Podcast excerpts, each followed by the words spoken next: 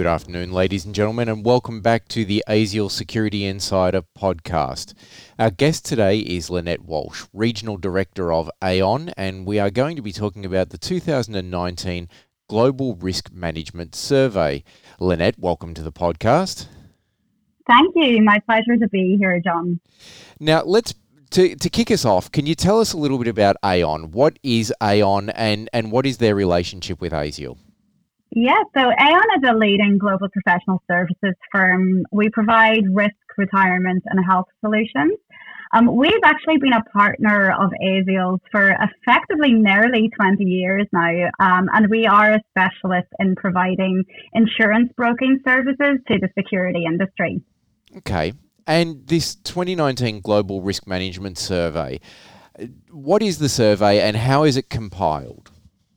Yeah, so the survey is basically um, uh, an opportunity where we speak to organizations that are clients of Aon across the globe, and we try to gather insights for them as to what risks their businesses are actually facing and um, how they have kind of mapped against risks that we've seen in the past and what we foresee for the future.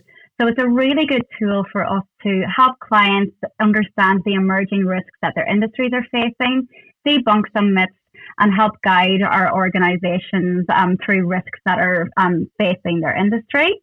So we actually have um, we conduct this survey across 60 countries and um, 33 different industries. So in 2019, that means that we actually had 2,600 businesses partake in it. It enables us with such data rich responses to be able to break that down um, into country um, and then again into industry.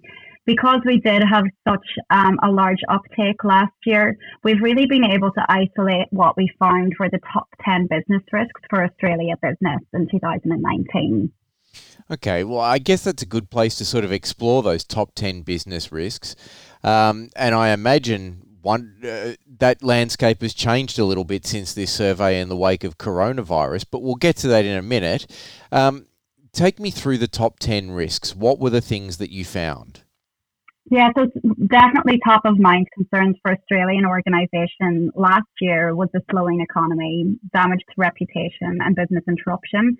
The actual top 10 risks, if we were to list them in order, is number one, damage to reputation and brand, two, the economic slowdown, three, business interruption, four, increasing competition, five, cyber attacks and data breach, six, cash flow and liquidity risk, Seven was failure to attract and retain top talent.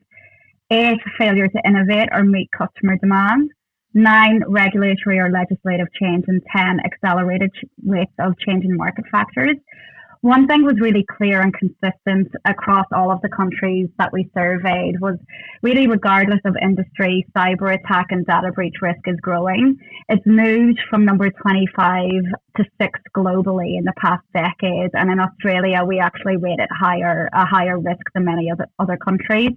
Um, it's actually number one or two for some industries like banks, government agencies, education, healthcare, insurance, and technology companies Obviously, those are sectors that rely heavily on digital advantages. Um, but what we do find as well, um, and you kind of um, hit that point in your opening statement, is that the survey does really um, get impacted by things that are happening in the world at the point in time that the survey is is carried out. So when this was done in 2019, it was done at a time when the world was reeling from from two perceived crises. So effectively, we had um, the U.S. government um, in shutdown, and we had Brexit happening in the UK. We also saw um, global equity and commodity market volatilities um, because of the trade tensions happening between China and the US. So that does influence some of the risks that we see happening. Um, so I think if you were to try put some guesses on what the 2020 survey would um, would represent, given that that survey is actually out with businesses right now, we would certainly imagine pandemic and health crises to be one of the top risks. Um, interestingly, last year that was risk number 60, so it really didn't faze companies whatsoever. Um, but we would certainly anticipate that to be a major risk um, identified into 2020. We'd see a lot of the existing top 10 risks probably reoccurring, but with a different lens.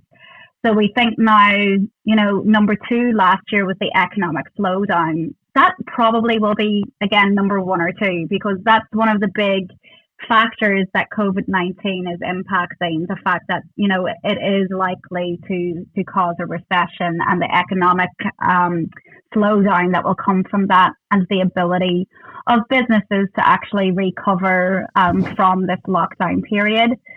The business interruption component we'd likely see raise its head again, uh, likely again because of with a COVID 19 lens in it, because we have seen huge interruptions to actually how businesses operate.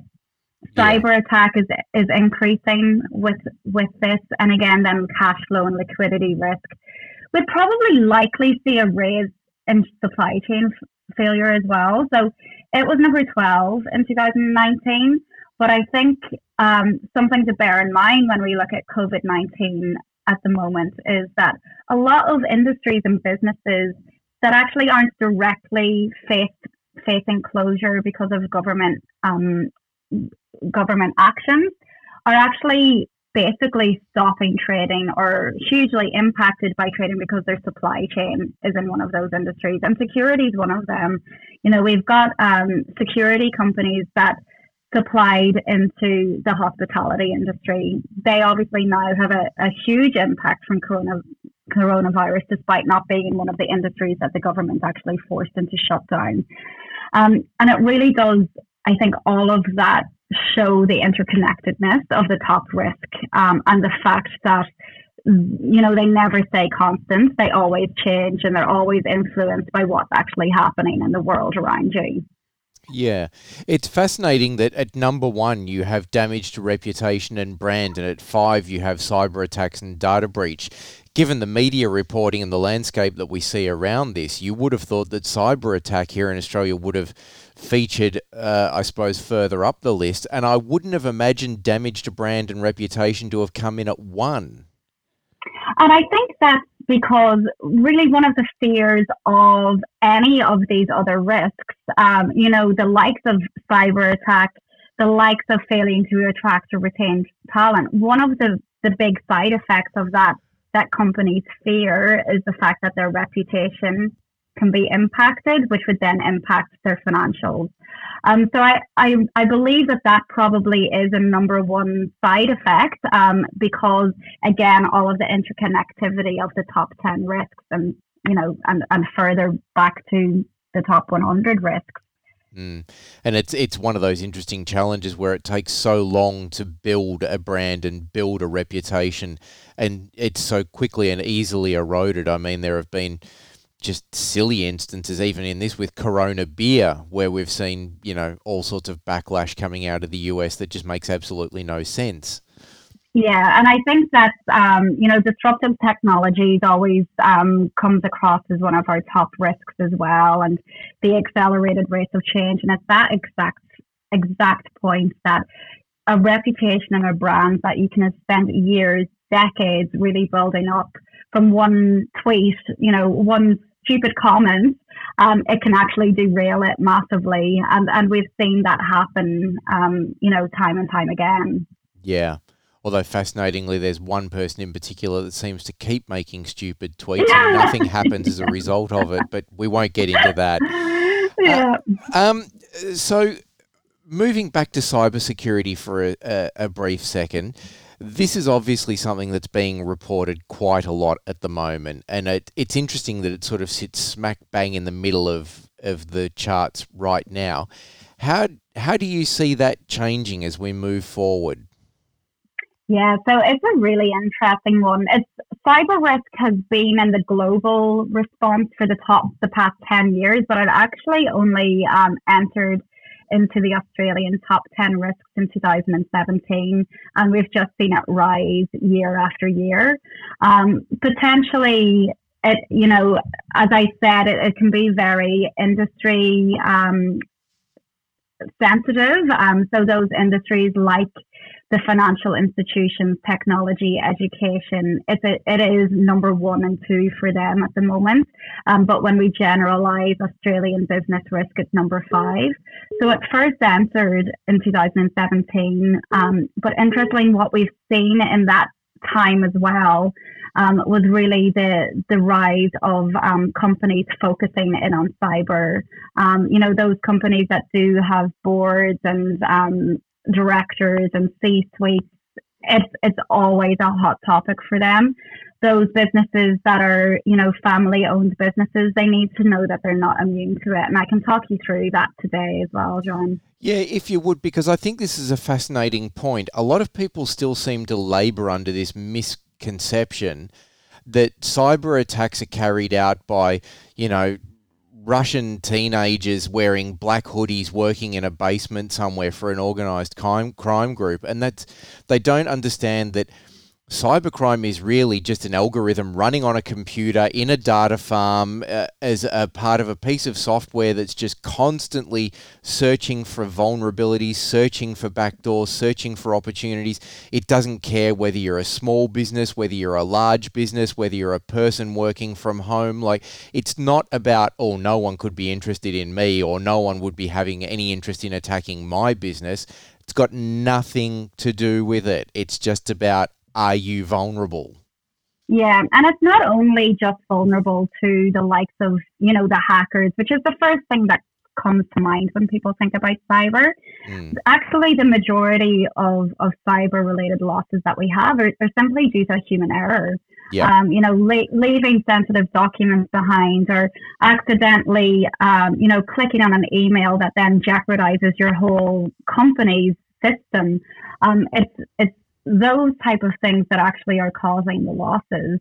Um, and, you know, we actually have seen a number of losses with our security clients over the past couple of years. We had one actually just a few weeks ago, um, which had a one of our security clients get um, unauthorized access coming in from a backdoor accounting software.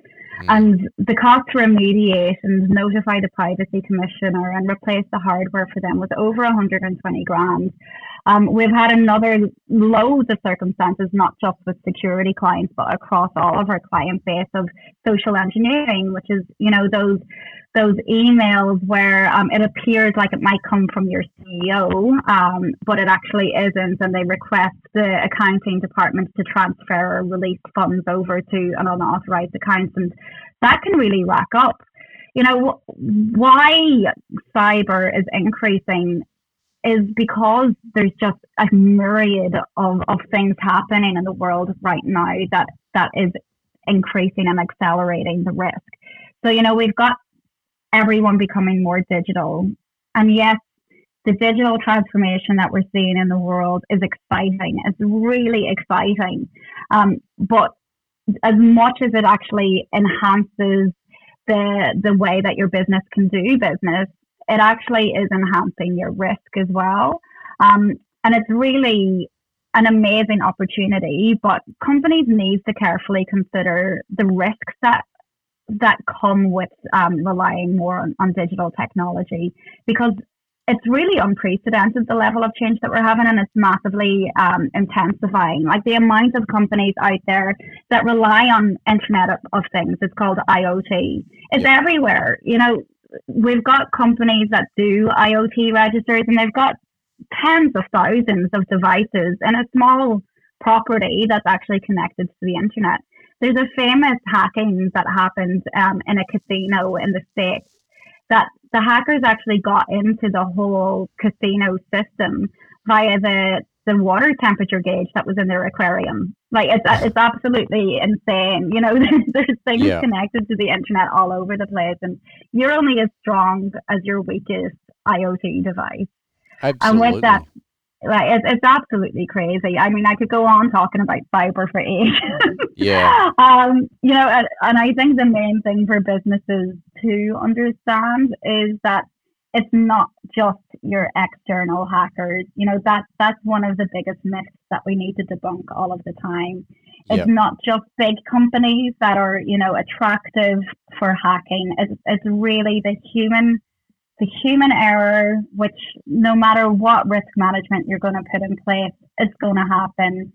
You know, it, it is just the sensitivity and the vulnerability of your organization relying on and being connected to the internet. There's not one business out there that doesn't have some reliance on the internet. And with that comes risk. Yeah. You know, every business out there relies on their supply chain. And again, you're only as safe as the risk management that your supply chain um, operates on because it's, it's it's usually via breaches to the say say the likes of your cloud provider yep. or your accountant. You know, people that you rely on for your business. If they have a breach, it will impact you. Um, so it's really important and definitely not one of um, I can't do an Australian accent and I'm not going to even try, but you know we do always have the she'll be all right, mate kind of thinking here, but you know the statistics say otherwise.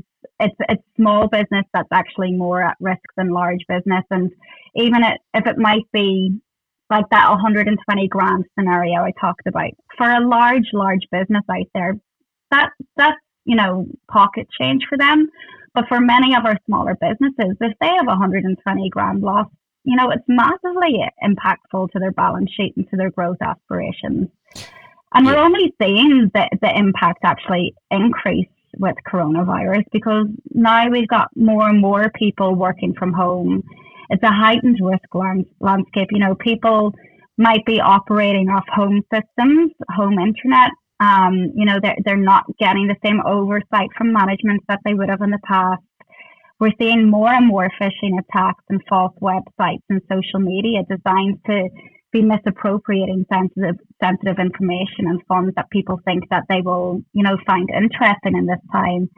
It's, it's it's really a risk that's growing. So I would long answer to your question, John, but I would anticipate it's certainly still being in the top five. Potentially things like pandemic and health risk might enter above that um, in the future, but I'd certainly be seeing it in the top five and potentially, you know, being in that top three um, for the first time.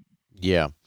I guess one of the biggest challenges for a lot of businesses, though, especially the, the small to medium sized businesses, not necessarily the larger businesses, is the frustration around cybersecurity because a lot of them tend to sort of look at it and think, well, I I can't afford to have a full time IT person or team of IT people looking after what we're doing, and you know I don't have time to do this or I don't have time to do that. Like it's a IT security, if done correctly, people tend to have this misconception that it's time intensive, cost intensive, uh, resource intensive so, I mean, from your experience, what can these organisations do to protect themselves short of going out and buying high end hardware and experts to run it all?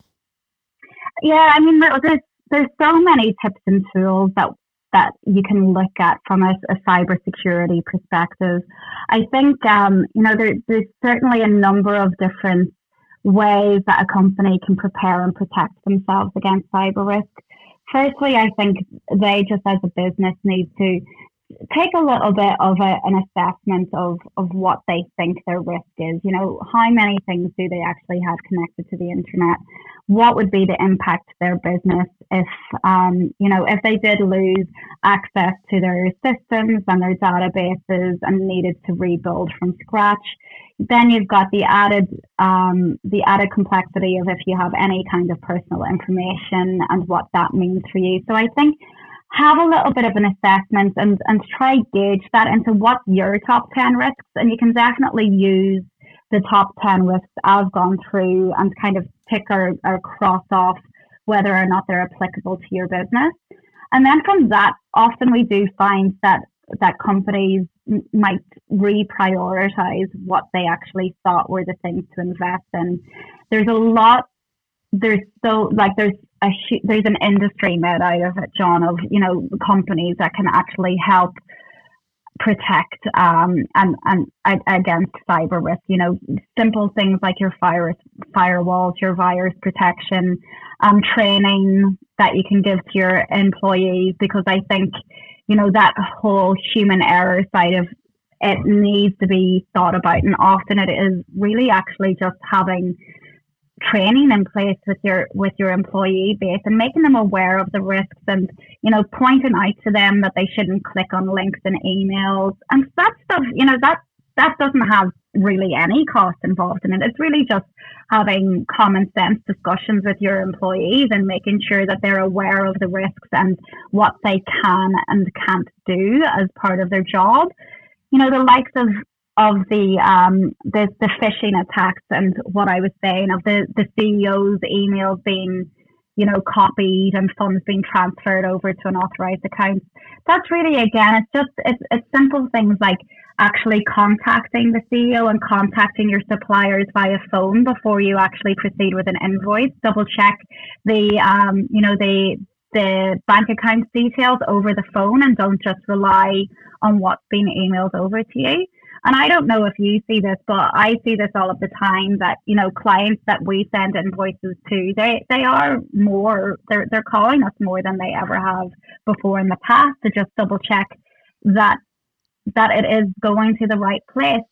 So there's some really good tips and tools that you can get like that. Um, we have a, a whole, whole host of resources that we can do. You can get into more complicated things like actually doing penetration testing, you know, paying someone to try um, um, enter into your system and see if they can do that. And and sometimes some of them have no no win no fee type philosophies. So if they can't get in, they're not going to charge you. Yeah. So there's there really is so much you can do. Then there is obviously um, the transfer of the risk to insurance as an option. Um, so you know you can purchase cyber insurance, and it's actually a really affordable policy that's in place that will effectively cover you for every single cost that you can think of associated with it with a cyber loss. So, you know, when you do have a cyber loss, the the things that you'll actually go through is first of all, you'll find out that there's been some form of breach, whether it is a security breach into your systems or some data being lost or some a privacy breach. You're going to need to try and investigate what it is that's actually happened those businesses that have IT departments, they're firstly going to get in touch with IT. IT often in these scenarios, you know, that they need to put their hand up and say, we don't know, we need to get engaged, engage another expert. But those companies that don't have IT departments, their only route is to engage an expert and a forensic investigator. I hope I hope many people on the phone haven't needed to use them before, but they're they're extortionately expensive. Um, so you need to get an investigator in to figure out what's actually happened, whether or not how big it is, how big is this breach? Is it something that's easily fixed? Is it something that's not?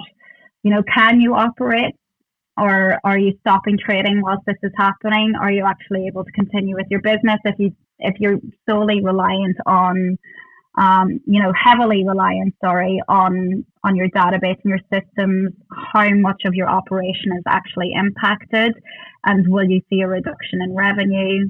You know, you potentially, depending on the scenario, um, need to pay for credit monitoring of your customers or pay ransoms out to to extortionists. Um, you know, you potentially need to notify the privacy commissioner who then might force you to notify every single customer or person that you have in your database. All of that has costs.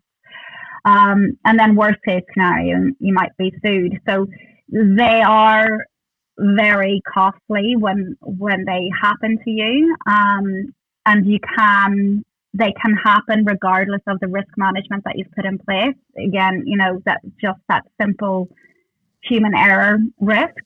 Um, and you can you can purchase insurance to protect against that. So I don't think insurance should be the only port of call for you. You you really got to invest in some risk management. But as I pointed out, that can be simple. Um, and then you should also look at whether or not you want to transfer the, the monetary cost risk from your balance sheet over to an insurance policy. There, there's a company called um, Ponemon. Um, if, if people are interested in cyber, it's a very interesting read. Um, Ponemon and IBM are really the leaders in the world of um, of researching cyber risk. And um, they've actually just released their well, a couple of I think it was February they released their 2019 findings, and and they actually found that in Australia, on average, so on average, a cyber um, breach cost Australian business over two million US dollars. Um, the cost in the US was actually over eight million, and then they they um, they go into how the cyber cost has actually, or the cyber breach has actually impacted small businesses, medium businesses, large businesses. And scaringly, one of the things that really stuck out to me was that they said um, organizations that have less than 500 employees, which is the majority of organizations um, that's probably listening to this podcast, a cyber event to them can cost them, you know, as much as 3,500 per employee. So the, the cost actually heightens for smaller business because no one's immune. Um, and, you know, the fines are the same regardless of your size. Um, so I think it's, it is certainly a risk that all of our security clients should be looking at and assessing how immune they are. Um, and that's something that we can help them out with. Yeah. Absolutely. My my final question in closing: um, Are there uh, certain measures that companies have to have in place if they're going to have cyber or cyber insurance? I mean, I, I can't imagine that you can just do nothing to protect your company, take insurance, and then if something happens, just make a claim. Surely they there would be minimum standards that it's a case of well, you know, okay, but did you have this? Did you have that? And were you doing this before there was an attack? So um, to answer that, there's probably two different answers for two different sizes of businesses.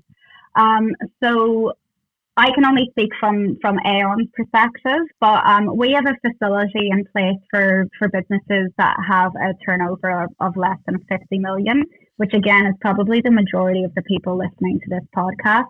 Um, if you qualify for that facility, which our security clients do, we basically actually only need to know that you've got virus protection, firewall protection, and that you haven't had an incident in the past.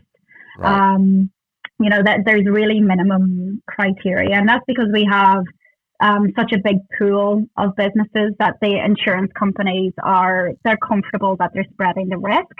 But when you do get to that larger entity of, of 50 mil turnover and above, um, yes, there, there's quite a lot of impetus put onto the client with respect to, you know, what risk management they currently have in place.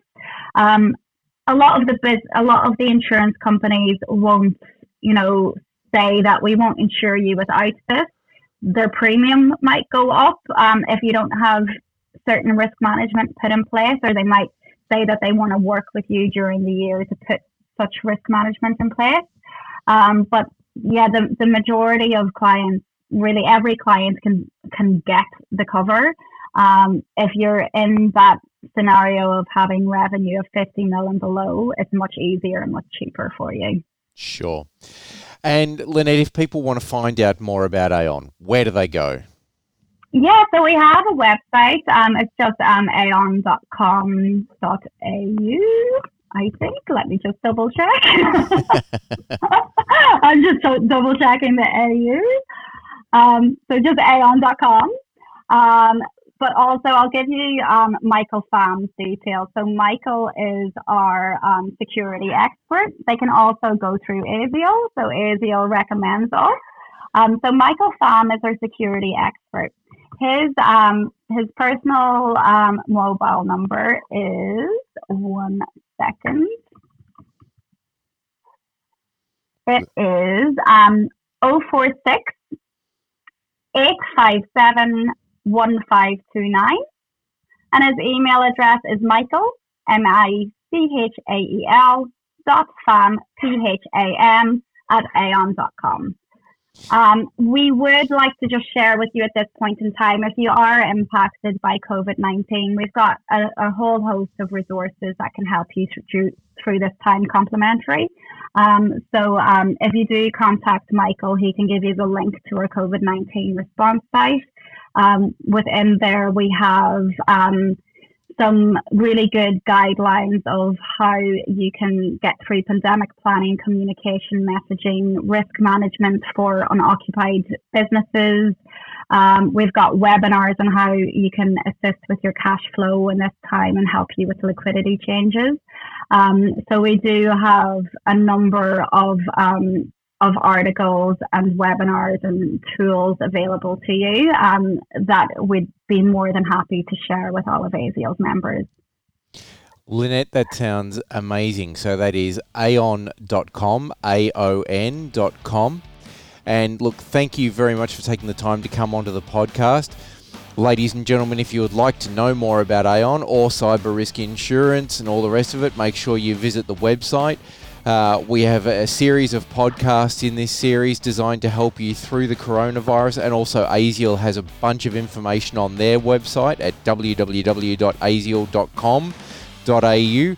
So make sure you go and check that out and uh, go to iTunes, Spotify, Blubrry, uh, Google Play, and all the other great places that you hear podcasts to get more in this series. Lynette, thanks again. It's been a pleasure talking to you. Thank and, you very much and we will see, or we won't see, we will hear you all on the next podcast. Thank you very much.